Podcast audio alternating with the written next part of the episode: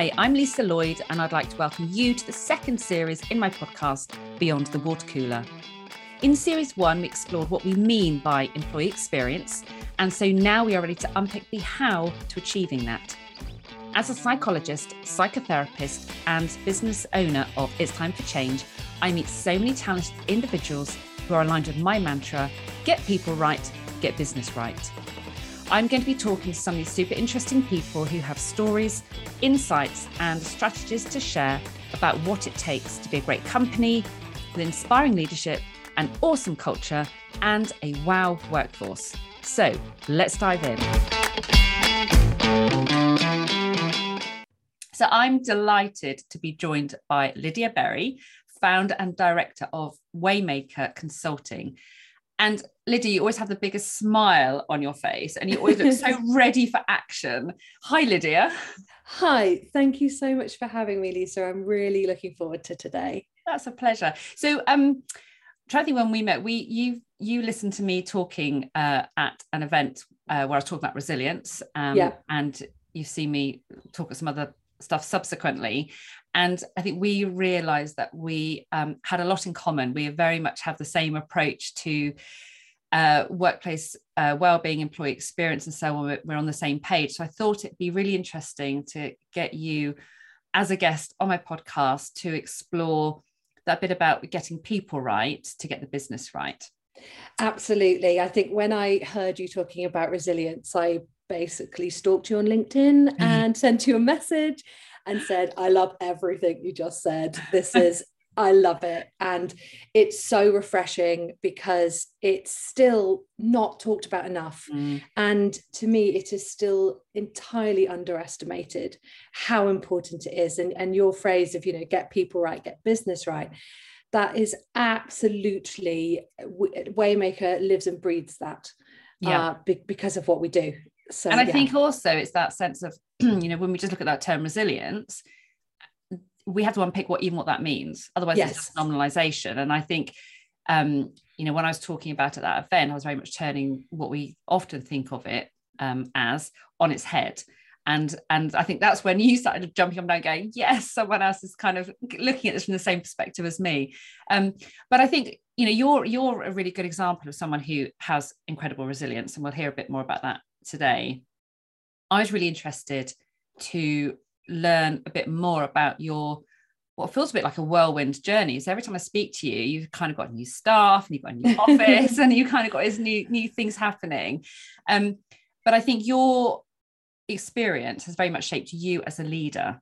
Absolutely. And I think when we stop and take stock of uh, who we are and what shaped who we are today, and then how we can consciously use that learning in terms of shaping how we move forward and how we want to lead with intention rather than just seeing what happens um, i think really incredible things can happen. And that's what i'm observing with you and the, the sort of development at waymaker.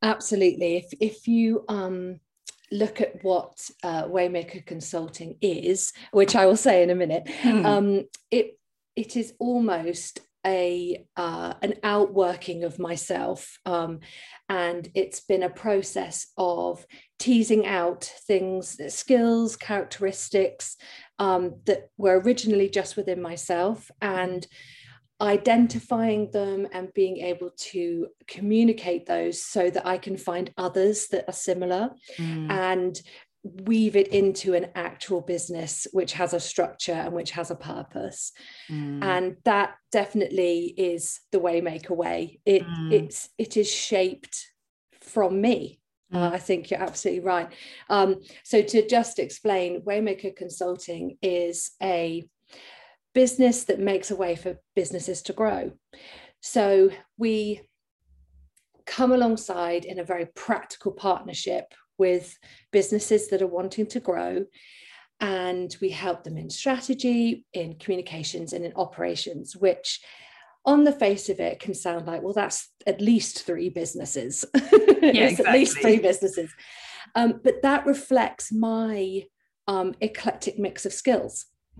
Uh, that I have gleaned along along the way. Mm. And actually, what we are really finding is, uh, as we're sort of coming into our own, is that it is that combination that we can span those three quite large areas of support that businesses would need that is giving us our our value um, and giving the businesses we work with real value. Mm. I think I think that's a really good point about it almost sounds like three businesses in one, but actually that reflects you and your skills.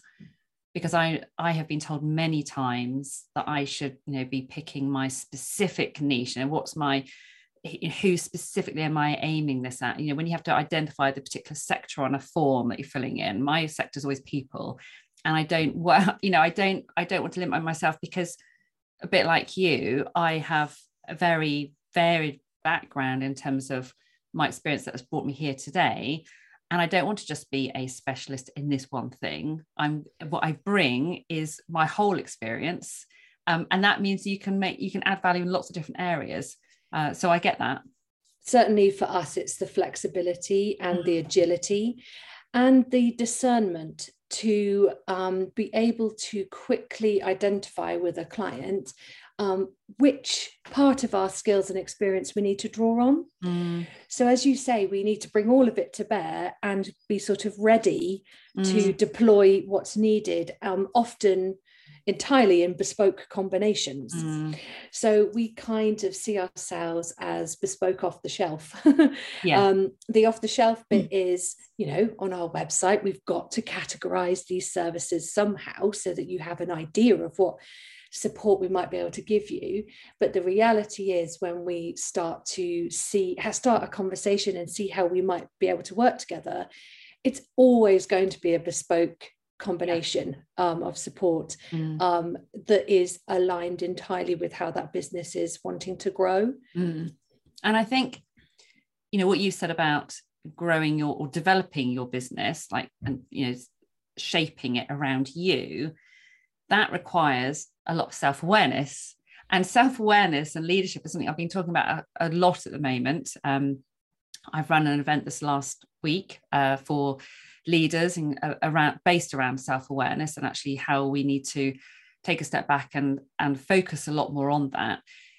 You've obviously whether you've intentionally done it or not, you are obviously quite self aware to know what it is that you're about and what's important to you and what you want from the people around you and what value you want to be able to provide. You've obviously been on that journey for you to be able to set up the company that you've got today because your leader self awareness will determine employee experience will be will shape everything Absolutely. So the the Waymaker way, as we term it, uh, is actually, and it was in preparation for this podcast that I myself had the light bulb moment of realizing mm. that for us, our values, which are absolutely at the heart of our culture mm. in terms of our, our team, which of course um, also relates to our clients. Mm. Um, they all require self-awareness mm-hmm.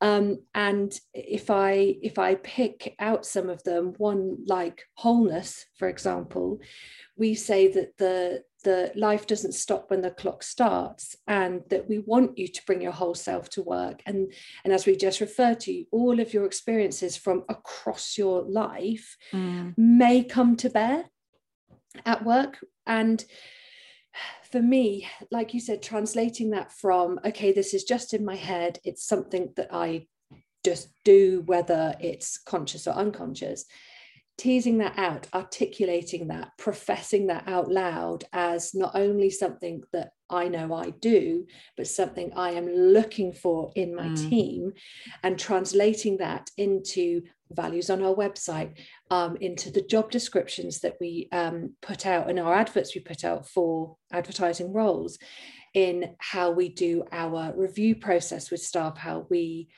uh, you know train them up and support them in their own personal and uh, career development all of that has to start with me modeling mm. those behaviors so if i don't bring my whole self to work and say oh my goodness if my children do not sleep through the night I'm going to scream because I am so tired.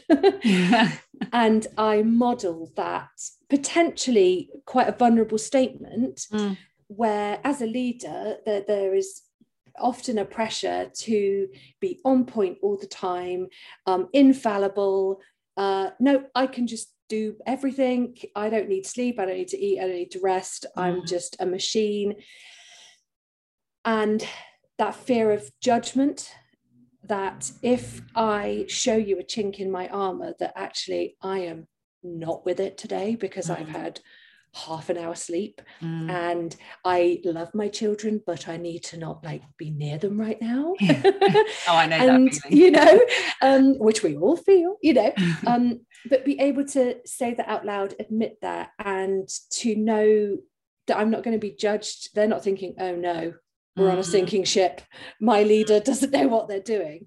Um, that requires vulnerability. Mm. Um, and so if I'm not modeling it, how on earth can I expect my team to? And that, yeah, that has been a real, my two leads now um, in the business, they just model it.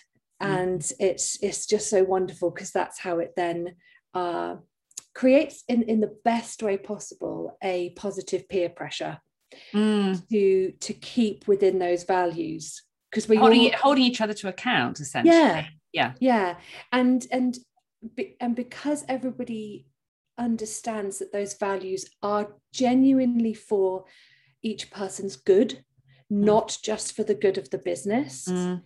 um, people are more engaged with that and mm. more uh, willing to to partake mm. and i think it's really interesting what you're talking about sort of the role modeling vulnerability and so on, which we talk about a lot. You know, I always talk about the need for that in terms of creating a culture based on psychological safety. Um, and yep. people can talk the talk quite well. And I've seen lots of organizations say, you know, we're going to develop psychological safety and we're going to develop this you know being real and being me and so on but actually they still struggle to kind of let down that facade which is you know as you say I'm in control. And actually, we need to be quite honest with ourselves about the fact that we are not always in control and that when we're tired we're less in control or when some something unexpected comes along uh, it can throw us off our tracks and that's normal. And it's that sense of normalizing where we're at right now.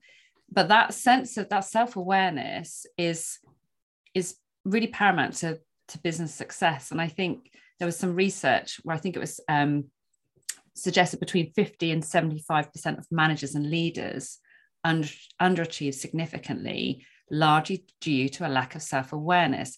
So they're not aware um, themselves. And I think that obviously then feeds into that massive discrepancy that we see in many organizations between what leaders think they're doing and how they're coming across and the reality on the ground. And I think when we when we are more self-aware and we also get feedback from those around us about okay i think i'm being i think i'm behaving like this and i think i'm kind of giving these opportunities or i think i'm modeling x y or z. Is that what you're seeing? And to have the courage to ask those questions. Absolutely. And i think as well obviously to do that as you say that premise of psychological safety has to be there mm. because people don't traditionally feel safe at work to uh, be themselves. Mm. Too much personality, no, no, thank you. Please just do your job. Mm. And it's such a traditional way of seeing things. And I think certainly the pandemic, for all its awfulness, really accelerated uh, progress that was there, mm. but it really accelerated it in terms of things like trusting people to be grown-ups when they're working at home mm. and actually still do mm. their jobs and not mm. just watch Netflix all day. Um, and in terms of asking for feedback, I think part of, as you say, that that statistic, which I'm not surprised by at all, that um, they they're underachieving because they're not self-aware for me the, the next piece is okay i've been brave enough to get the feedback and they've been brave enough to give it yes that's also part yes. of it uh, you have to be brave like this is my boss and i'm saying you're not doing it mm. well mm. eek will that affect me at my appraisal? You know, that's a thing, mm-hmm. that's possible. Yeah, absolutely. You know, that's a thing, mm-hmm. thing, that's possible. Yeah, absolutely. So everyone's been brave, well done, and we've given the feedback. Then what? So, how does the manager then actually practically change something? Yeah. And that's where, as you say, you can put all the frameworks in place and, um, you know, pat each other on the back that we've got great values on the, the website. But it's that practical implementation mm. that, to me, um, you know, I know we'll we'll touch on it more in a in a bit, but um, having personally gone through more than one type of therapy, um, it shows you that you have to practice it. Mm. You have to practice self awareness. It is um, a skill, it's not innate. And that actually should give everybody hope because that means you can learn it. Mm. Um, but like anything, you'll often need an instructor. Mm. And that could be counseling, it doesn't have to be. And there are lots of different types.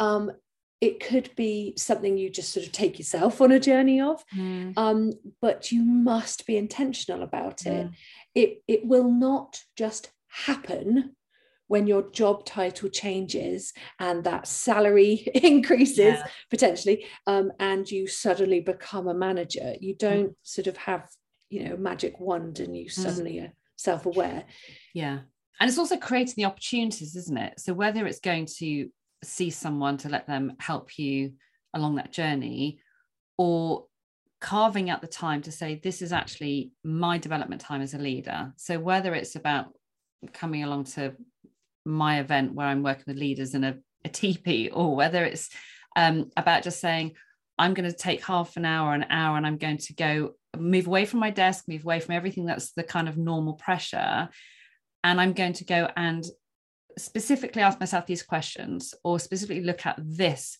from a different perspective. Because i think we was like you were saying getting ready for you know thinking about this podcast it's only when you were thinking about actually what we might talk about today you made the link between something to do with self-awareness and something you've been developing and you yeah. had that kind of aha moment now you're someone who's already self-aware but it's only when you were given that space to say right I'm going to think specifically about self awareness um, in relation to these particular aspects, that you then thought, actually, yeah, that's expanding my self awareness. And I think we have to be so aware of, as you say, the intention of becoming more self aware.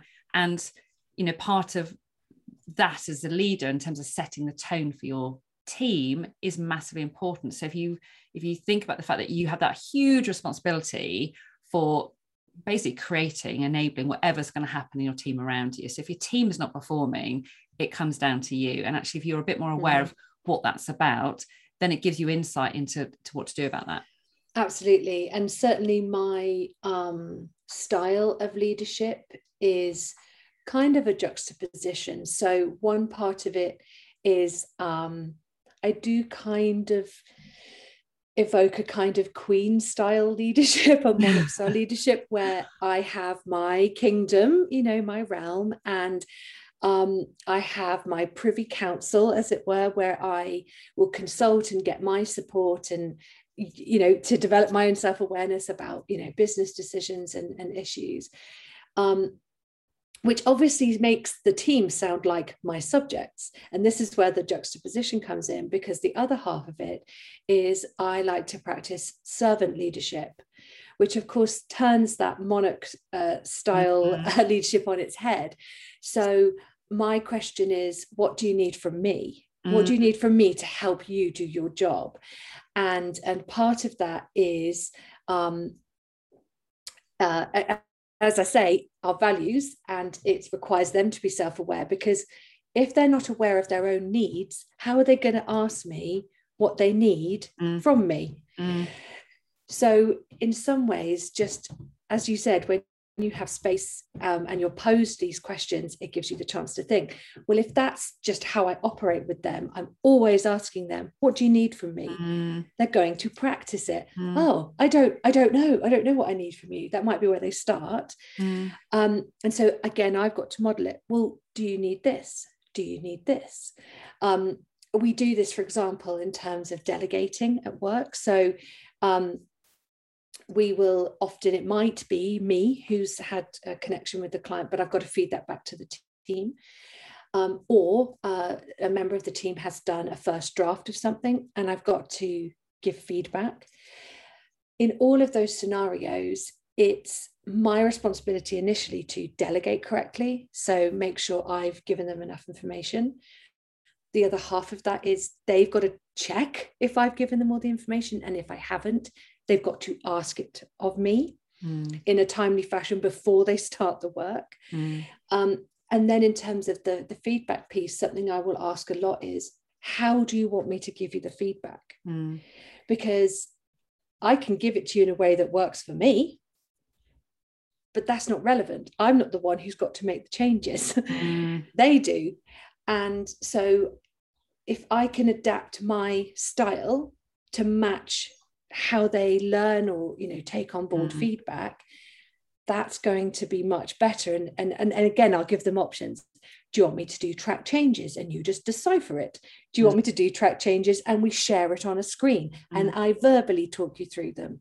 Do you want me to just have the original and I verbally talk you through it and you write notes?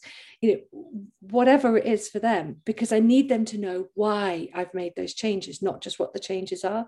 And I think that's a really good example of personalization. I talk a lot about yeah. and the need for leaders to know everyone in their team who they are engaging with at that level their individual style and how they work best and what they need and it will look different for each person. I know some yes. simply don't have time for that. And my response would be well maybe you're not going to be the most effective leader then because actually you can't bring out the best in your team if you don't know how they operate best and what they need from you to enable that. So i think that's a great example. And and what you said there it's so short-sighted mm. Because actually you will spend and i think one of your other uh, podcast guests talked about this you'll spend the time regardless mm. you'll either spend the time later unpicking and undoing and redoing um, and giving more feedback, or you can spend the time up front. But the mm. time will be spent either way. Yeah.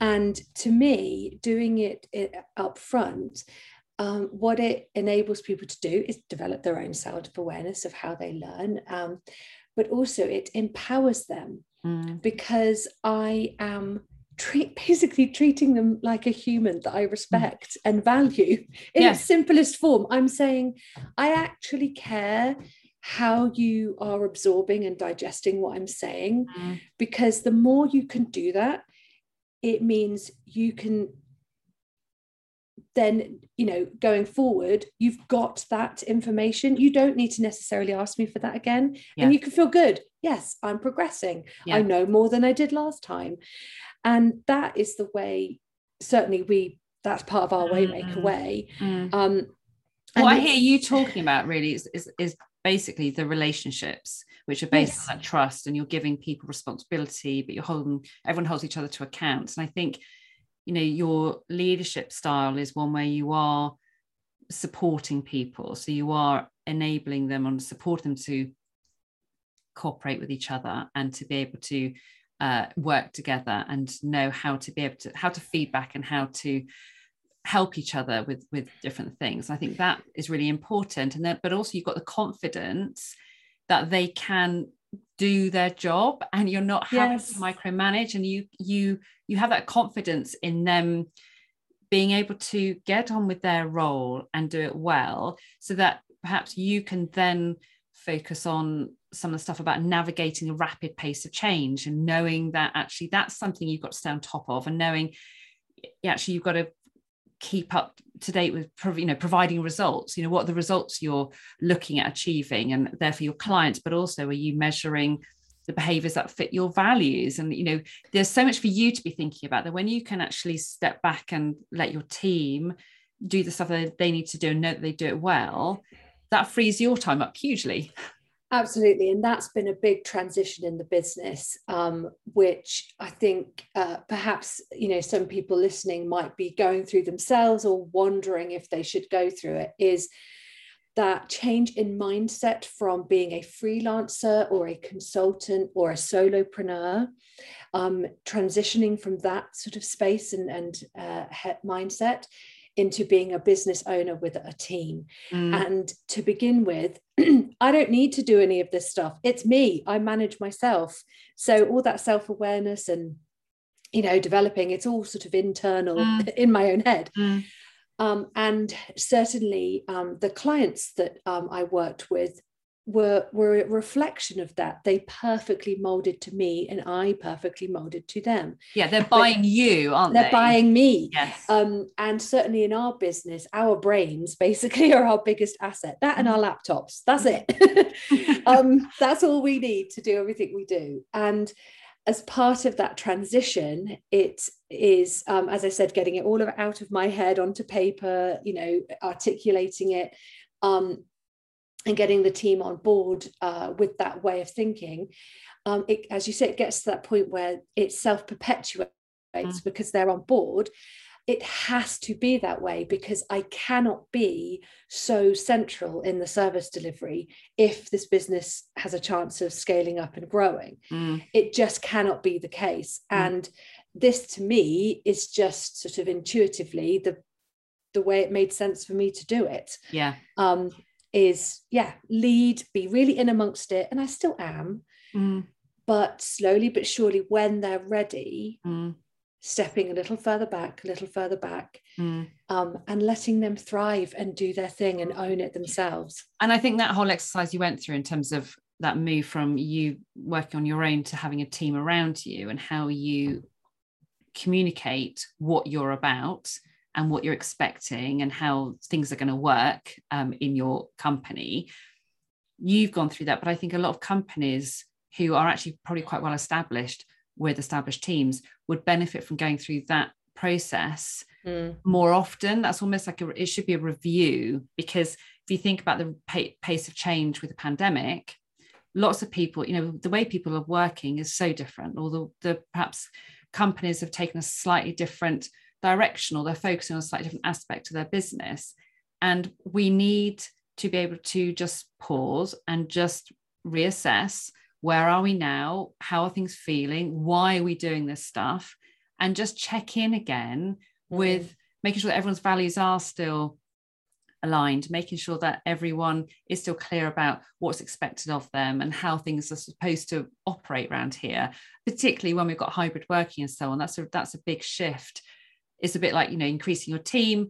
Um, you know people worry about having a small company expanding and how they maintain that culture but it's the same as you know from when you've gone from having people in an office to suddenly being spread out. How do you do that? So i think that process is so useful to dip into as a very regular review. Mm. again it creates increases that self-awareness of us as leaders but also our company. You know how aware are we of actually what's going on here? Are we asking those tricky questions about how do people feel? Why do they think they're doing what they're doing? What is it going well? Is it not going well? Yes. Mm. yes absolutely. So let's move on now because i want uh, to hear a little bit about your story which i know um, we're not going to dwell on but i think your story and hearing that is important because it explains actually some of who you are today. Uh, sure. It's shaped you so much. And I think what's interesting and what I loved hearing when you explained this recently to me is just how you've been able to learn from that and apply so much of what you took from that experience in the past to, to who you are now. So, although lots of people will not have experienced what you're going to explain, they just to hear this the sense of actually when you go through anything in life about taking that and almost taking that with you to kind of intentionally use and shape how you want to move forward. So so do you want to tell us a little bit about kind of your story and what you know how that's been instrumental in terms of who you are today and creating the employee experience you've got today? Yeah so i definitely was somebody as a, a, child and into my teenage years and early 20s was an overachiever, uh, a perfectionist. Um, and I definitely uh, had uh, some mental health issues around that um, uh, to do with eating. Uh, you know, that was a kind of physical manifestation of that need for control. Mm. So, needing control has always been a mm. thing. Um, and after university, I, uh, my my husband and I uh, decided to go on down the rabbit hole of having children, and for most people, that's obviously a wonderful time, and uh, it was, and then it wasn't for us, and unfortunately, um, our first daughter Evelyn, uh, she died. Uh, just after she was born in extremely traumatic circumstances. And going through that loss at a reasonably young age as well. So, sort of just about mid 20s, both of us were. It was beyond a shock. Mm. And uh, because that is not what you expect to happen, you believe, especially with the NHS, you know, we're in a civilized mm. you know de- developed country this doesn't happen mm. and it did and of course, if you asked anybody, uh, what are your deepest fears or worst fears? Um, it's sort of one that surely everybody has, you know, losing a child. That's mm-hmm. that's obviously up there. But most people, you wouldn't you wouldn't actually think that is a, almost even a possibility. No. Um, but and I was definitely like that. Um, and so then when it happened, it just tapped into all the kind of worst parts of of me in some ways mm-hmm. um, i always say that our greatest strengths are our weaknesses when, when they're used inappropriately mm. and so for me what can be strengths so when we say needing to be in control that means i am organized i am uh, thoughtful i'm insightful i can plan i can uh, orchestrate. I can get people to do it to do what I want in yeah. the nicest possible way. Yeah. Um, I can have a vision and do it. Now, when you apply that to having a baby, where whether we like it or not, there are so many aspects of being pregnant and giving birth that are not in our control. Mm. That that doesn't work. That's not compatible. Mm. And certainly also then with grieving. If you're kind of i was like where's the handbook? Where's the like 10 stop step process mm. for me to nail grieving? Because this mm. is this is horrific. This is so physically painful. Mm. i want to study up like an exam pass the grief exam and move on with my life. Yeah. And so to me that's my strengths being applied inappropriately. Grief is mm. not like that. Giving birth is not like that. It is mm. messy. It is visceral. It is natural and things can go wrong. And so for me, um, obviously, there were many consequences to Evie dying. Mm. The fact that she herself lost her life and didn't get mm. to experience the world, our loss as mm. parents, our wider family's loss of a granddaughter and a niece. Mm beyond all of that, there were so many more consequences uh, for me personally in terms of my self confidence and my self esteem. Mm. And for me, I I just drew some conclusions about that experience that really, now I've worked through those, uh, were not helpful mm. um, to my piece of mm. to my mental health. So I believed it was my fault. I blamed my body, which I was already used to doing yeah. because of my my yes. eating issues. And I was, yeah, I just basically just internalized anger. Mm. So I was understandably extremely angry about what had happened. Mm but I had been taught, you know, you don't express anger, you don't talk out to authority, you just do as you're told. Because I was a good girl. Mm. You know, mm. that's part of my perfectionism mm. is uh, pleasing people and effectively coming from a fear of not being lovable. Mm. Like, if we're really going to get into the therapy of it, that's what was at the heart of my issues was the fear of being unlovable. There's something about me that fundamentally intrinsically mm. is bad and is not lovable. And so then when such a bad thing happened, it was like, see, it's evidence. Des- evidence. Mm. You deserve that. See, mm. you you how foolish were you to think you could just have a baby? Mm. And this was what I took from it. So that is my perspective of what happened. And um, I also then had, uh, you know, a, a, bad experience in one of my, uh, in the, you know, in a work scenario where again, for me, being seen as capable, being seen as being in control was absolutely paramount to my self-esteem and my self-confidence. Mm. so that that phrase of you know other people's opinions of you uh, are none of your business. Oh they were my business i would that was the only thing i focused on was how i was perceived mm. and so that meant you know I, I couldn't be fat i couldn't be taking up too much space in the room i had to say the right things do the right things perfectionist you know classic mm-hmm. stuff and so when I was in a scenario where a boss did not think I was doing that, oh my goodness, that undid me. Mm-hmm. Because what am I if I am not this overachiever at work? So it was very much focused on my contribution what do i do rather than who i am mm. as as where i get my value from mm. and of course when you take your value from what you do that is, of course, linked to others' perception of it. Mm. Because if they think I'm doing a good job, great, I'm doing a good job and I feel great.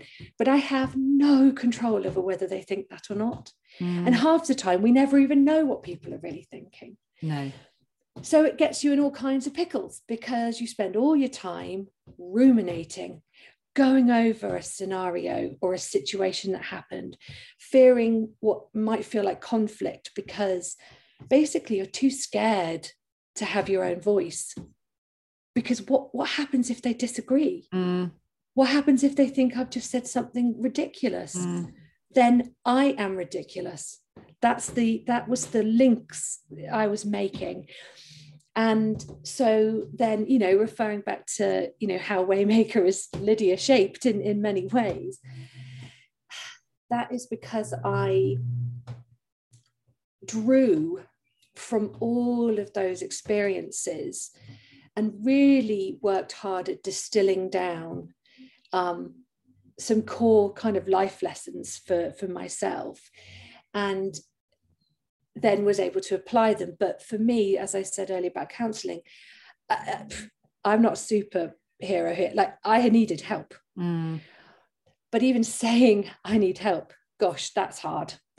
Um, but I had to. And for me, uh, you know, that we're, we're thinking of fear gosh, I paid so much money into the bank of fear uh, for a very long time, thinking it would reap me rewards because it's the idea of carrot and stick. Well, I'll take the stick.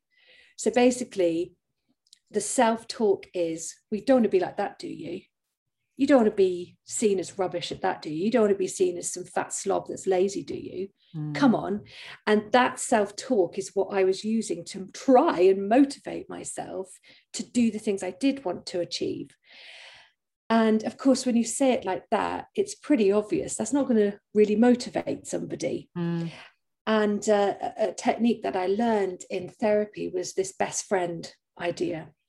So often our self talk is absolutely horrendously rude and cruel, quite frankly, cruel. We are cruel to ourselves. And the, the technique is would you say that to your best friend? Mm you would and then you'd immediately say absolutely not yeah. there's no way you would speak to another human being like that if you wanted to remain friends with them or married to them and yet we are very happy to speak to ourselves that way mm. and uh, believe me i did that for a long time i was signed up i was like this is how you do it mm. and the the kind of the kryptonite to that kind of way of thinking is compassion. And some of my therapy and, and things that I've subsequently intentionally learned about and and practice is compassion. It is honestly a superpower. And certainly we bring this to, to waymaker in terms of how we treat the team and, and the clients. Um, compassion is empathy and it's understanding and it gives a baseline assumption that that other person had good intentions and mm-hmm. is and is good and is of value and they are worth it they're worth coming down into the hole and sitting next to them which is very different to sympathy mm. So Brene Brown has um, a great, uh, whether she did it or she's just referenced it, there's a beautiful um, little uh, sort of cartoon that depicts the difference between sympathy and empathy. And sympathy, um, basically, you're in the hole, in you know, in the ground, and sympathy looks down into the hole and is like, "Oh, that must be that must be terrible for you down there." Um, at least you were able to get pregnant, or there's plenty more jobs out there or all these platitudes mm. that are meaningless empathy gets down into the hole and sits next to you and just says i'm here i can stand and tolerate your emotions and where you're at i'm just going to meet you where you're at i'm not going to require you to move i'm not going to require you to even speak and I will sit here next to you as long as you need. Whoa, that is powerful. Mm. If you can do that, if you can actually do that to other people, perhaps might be easier to begin with. Mm. If you can do that to yourself, honestly, I never like to give advice. I only I caveat everything with I am only saying these suggestions from my lived experience because that's all I have. yeah, yeah. Um, but for me, I now describe myself as a recovering perfectionist um, because I see it as lifelong, and and it's always there because because they are my strengths as they, they're mm. there. Mm. And for me, that piece around it's your your weaknesses are your strengths used inappropriately I cannot tell you how much of a game changing moment that was for me mm. because I was like, with all this introspection and all this reflection and all this idea that I can change, I kept coming back to this thing of, but I, I don't think I can change that. I don't think I can change the fact that I love being super organized and I find it really hard to tolerate things when they're not organized. I kept coming back against that. And initially, my brain would say, well, so that's because there's something wrong with you. Mm. Now I know, no, no, no, no. You're just using that tool inappropriately. Mm. They're all tools. You know, you think of any of the actual superheroes in Marvel, you know, you pick what their strength, their superpower is, their perpet you know one of the perpetual storylines is shall they use it for good or evil you know it's that idea it's the same yeah. superpower it's the same characteristic or quality it's just how you apply it and honestly that for me was game changer and that's the bit that underlies you being authentic because too yes. many people try to change who they are because they don't yes. think it fits it's like I can't be this anymore and I can't be that anymore. Yeah. But actually, if that's fundamentally who you are, you've got to find a better way of using it, as you say, and to turn it into that strength. And it's that idea that I'm not enough. Mm. Whatever I am is mm. not enough. Mm. And I think um, I definitely believe knowledge is power. I do believe mm. that. But I feel in this world of information overload from sources that are not always verified, I think sometimes, sometimes ignorance is bliss mm. in terms of knowing what the entire world thinks about a thing. Because what it is um, degrading is our own skill to be critical in our thinking, do our research, but still at the end of it form our own opinion. Uh, and yeah. that's enough. yes. I have to say I'm um, very grateful for you sharing your story because I that takes a lot of courage to actually uh, talk about that. Um, and I I'm impressed by how you've turned something that has was clearly so traumatic. We can't even begin to imagine the the pain that you experienced and, and what you went through. But to be able to look at that and learn from that, take something positive from that in terms of who you are, your sense of identity, and to, to do that U turn actually in terms of who you were to how, who you are now, using your journey as that kind of pivotal point, I think is is real. I mean, I feel very privileged to, to kind of be hearing uh, hearing that story, and I, and also, you know, I've I've listened to lots of people on various forums talking about their personal stories, and actually you know, it is they can be quite upsetting, and we will put um, notes, uh, contact in the show notes for people who can reach out to support if they want some support if they feel affected by your story. But yeah, um, but I but I really like the fact that, and this really sums you up, I think, Lydia, in that you have you're not dwelling on the negative. You're not you haven't got that kind of self pity.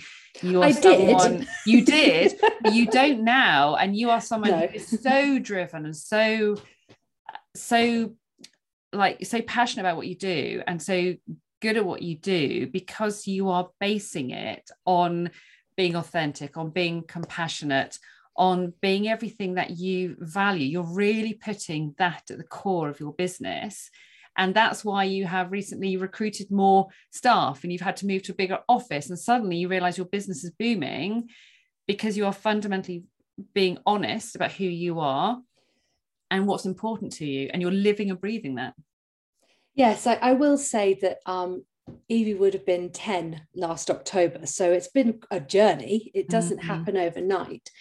And certainly, I think that, you know, in, in practical terms, what I have had to do is take different traumas um, in my life, obviously, some of which have been uh, catastrophic and, and huge, and integrate them into my life, which sounds Mm. weird, but um, people who've suffered any kind of grief will know that it's like you, your body and your mind sort of reject that it's true. Mm, Like, even though you know it's true, it's like because it's such an awful truth, you just don't want it to be true. Mm. And that's why one of the stages of grief is about acceptance. And acceptance doesn't mean that you're happy about what happened. Absolutely not. But it means that you truly acknowledge that it happened. mm, And honestly, that's that is fundamental to being able to carry on. And so I see it as you've got a kind of, you know, a, a patchwork quilt that is your life and all these different parts of the different experiences and you growing up and just chronologically what you go through in your life. And when you've got a, a piece of patchwork that is this this awful tragic event, you're like, I'm not sewing that in. That's not happening because I, I do Mhm. not want that to define me. I don't want that to be part of my story. I don't want to be the one whose baby died or whatever that Mm. thing is. I don't want that label. I don't know. I, I just, I hate what it means. And slowly but surely accepting it and sewing it into the, the Mhm. tapestry, into the patchwork, um, and being able to see it as a whole mm, is is basically how I've come Mm. from there to here. And to me, it's this fundamental thing of, um, you know, Evie did not die because I needed to be taught lessons. I learned lessons because she died. And that's not just cute semantics.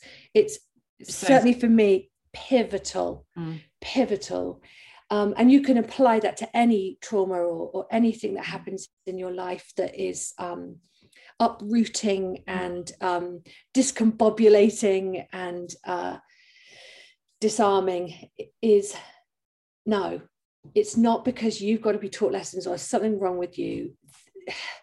Uh, It sounds glib, but life happens. It's mm, pa- it is a part of life. Dying is a part of life, or losing your job, being made redundant, getting a divorce, um, you know, all all sorts of big terrible things are a part of life. mm, But it's how well you can integrate them. mm. and and I think and also the you know it's about being able to integrate them and and as you say have that acceptance which is not I Mm. like it but it's it's part of, Nope. of my life but also being aware of the impact that can have on you and Mhm. fear and and how you deal with the Yes. emotions and whether you internalize them or whether you Yeah. find a way of expressing them appropriately i loved what you Yeah. were talking about that internal voice and when you know so many people who are living in a situation that um or working in a situation where they're just fearful about am I am I good enough or am I doing the right am I making the right choices or mm-hmm. you know what if and it's that fear that can mm-hmm. stop anyone in their tracks and yeah. recognizing what the voice is saying and knowing that you have control knowing that you have a choice about whether to listen to it and how you might reframe it and whether actually you think yeah I'm scared but I'm going to go ahead and do this thing anyway because I know it's the right thing to do and it pushes me out of my comfort zone yes. you know that role of fear is critical for development for your business, isn't it? I totally agree. And and for me, um, I have experienced a lot of different types of fear, whether it's more in my personal life or mm-hmm. at work. As I say, that fear of my boss thinking I'm crap.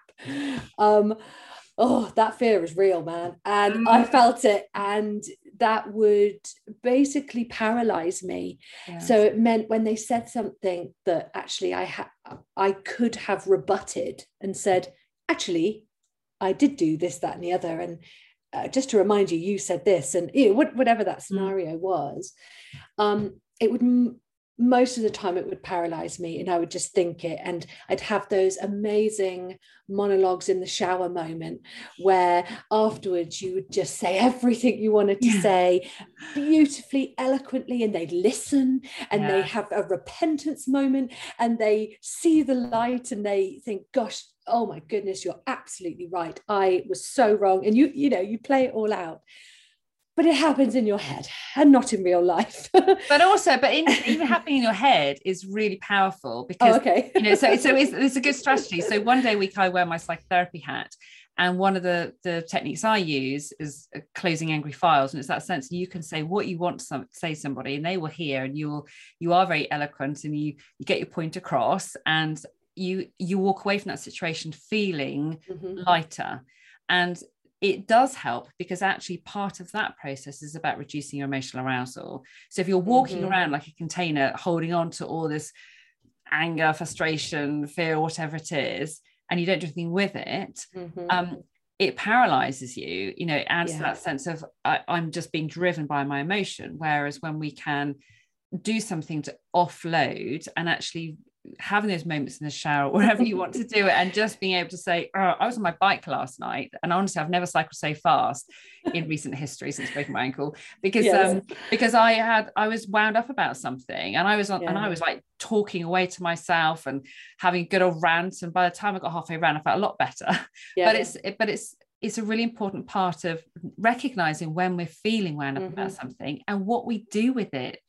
And and crucially with that point is uh, have the rant, so ruminate on it, uh, you know, spend time dwelling on it, but it is then putting it down or letting it go.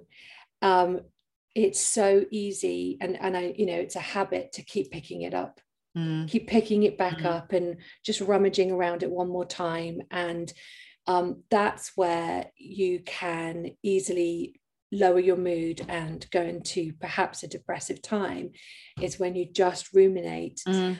um, on whatever that that thing mm. is um, whereas as you say um, seeing it as a technique mm. um, so again intentionally saying i am going to say everything right now mm-hmm.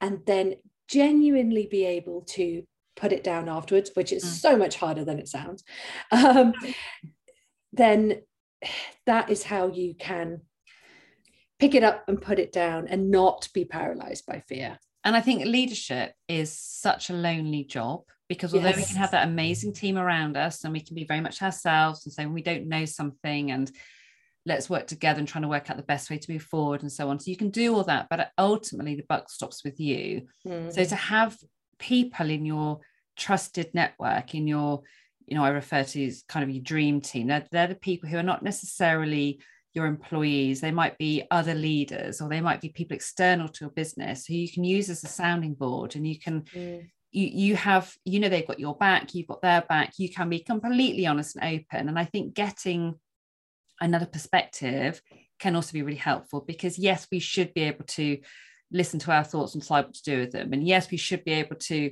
have a rant and then park it and yes we should be able to reframe something so it doesn't feel so negative. But actually, if we're struggling to do that, then we need to find a different way. And having those conversations with someone and saying, this is how I'm feeling about this. Mhm. Any thoughts? And it might be that they just say, yeah, it's really hard right now. That's a really tricky situation.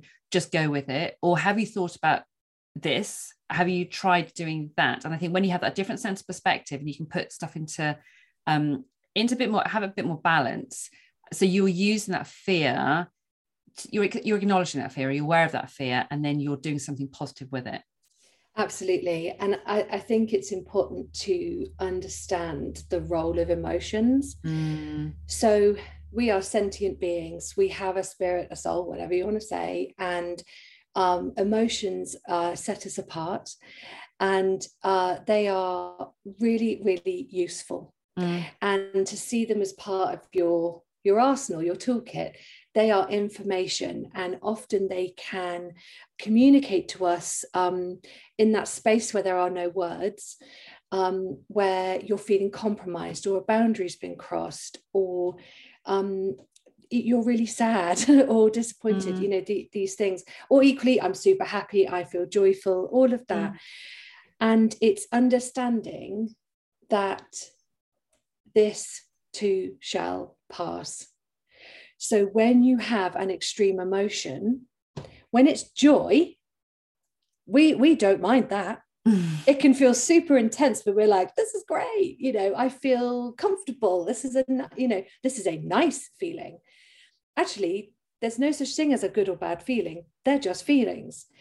But the their intensity, especially when they're on that on that end of the spectrum of uh, you know, um, grief or loss Mm. or disappointment or sadness, Mm. uh, they can feel much harder to bear. And I think people worry that they will be consumed by those emotions Mm. and that they will, you know, so many times I've heard, you know, well, if I start crying, I'll never stop.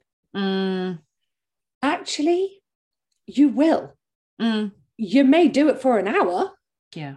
and it might be horribly uncomfortable in that time, but it will pass. And the only way you know that is if you try it. Mm, I can sit here until I'm blue in the face and tell you, mm, oh, it will pass. It might feel horrible for an hour, la la la. But unless you personally sit with something and cry and you know sit with that emotion until it passes, it's really learnt knowledge. mm. It's head knowledge otherwise. yeah. It's theory. And that again is why I always say this is my lived experience is I really did think I was going to lose myself. Mm, I really did think I was going to be entirely consumed and decimated mm, by what the why the feelings. mm, But I survived. I am still here. mm. And it's learning those that you have choice. It's the same with thoughts. yeah. you know, seeing it as your thoughts are like fish in a river and you can choose which ones you hook onto your fishing line. Mm, I genuinely used to not think that was real. It's like, yeah, yeah, whatever. But my thoughts just come in and that's what's happening. Like, that is how humans work. What are you Yeah. talking about? And it's like, no, actually, it's not. But again, it's practice, it's being intentional, and it's getting help, help to practice. So, what would you say, Lydia, are some kind of key practical steps or actions that you think you would love to see leaders engaging with now so Mhm. that they perhaps overcome their fear or uh, perhaps make a difference in terms of increasing their self-awareness so you know in terms of your what you've picked up Okay. on So for me, uh, something I think we've touched on, but I want to sort of be intentional about it, is learning how you learn. How do you work? How do you absorb information and not just absorb it, digest it, but then apply it? Mm, So, are you a visual learner? Are you an audio learner? Um, are you into podcasts or books or TikTok? You know, or it's, oh no, I'm all about uh, speaking to people and asking them questions mm, or things on TV. Like literally, what whatever it is that gets um, a, a concept or an idea out from the ether into your head and then for you to apply it mm, work out what that is for you be curious Mm. about yourself and how you operate so that can be in a very very practical way you have an interaction and you choose to sit afterwards and unpick it. What did I do? How did I say this?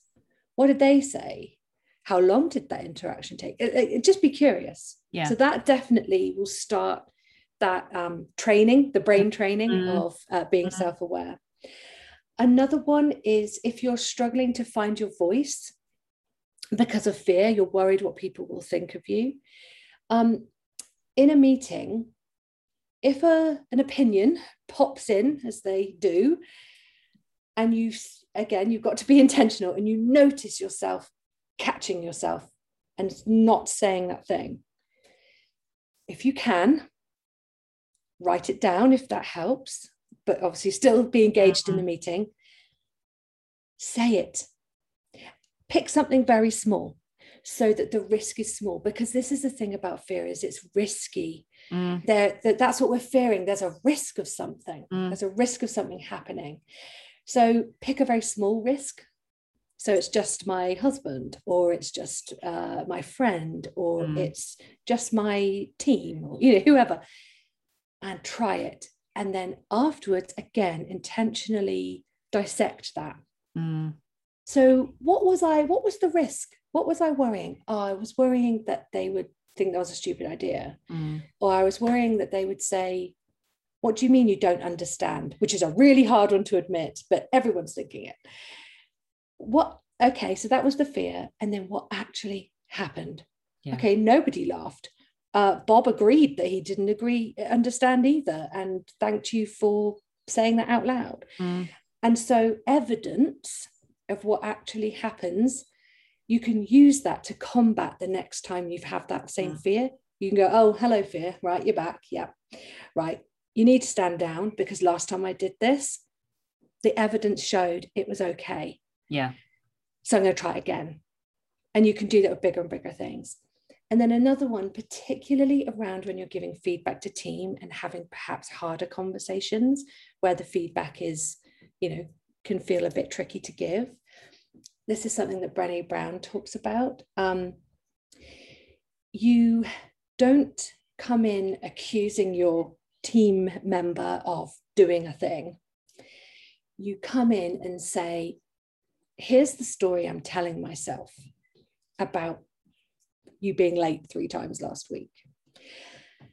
And in doing it that way, you're framing your feedback as your perspective and that it's a story and that you're inviting them to listen to your story and then feedback.